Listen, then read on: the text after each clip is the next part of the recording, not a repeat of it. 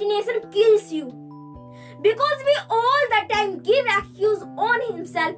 I will start this work tomorrow and so many excuse. But I want to say all people, if you all the time continuously give excuse on himself, so one day this excuse kills you.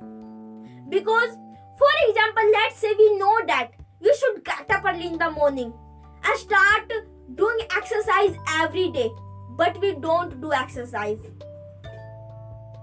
We give excuse on himself. Now this time my health is totally perfect.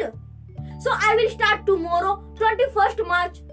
But when in future lots of disease come in our bodies, so that time we feel that yeah, if that time I did exercise, so today my life is totally changed. My health is totally changed compared to this time. So that time we feel that.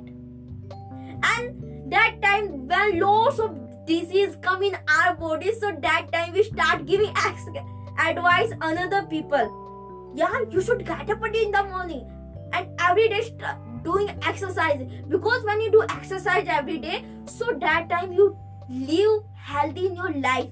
But that time nobody listen your advice.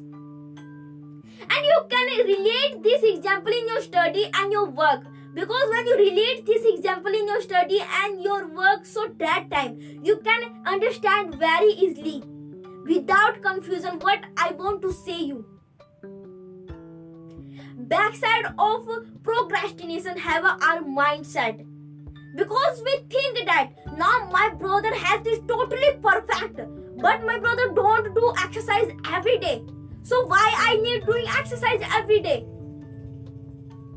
But when in future lots of disease come in our bodies so that time we know about value our bo- our bodies.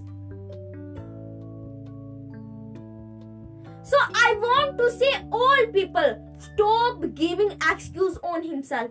Because if you start giving excuse on himself every day so one day this excuse kills you Stop, so stop giving excuses on himself.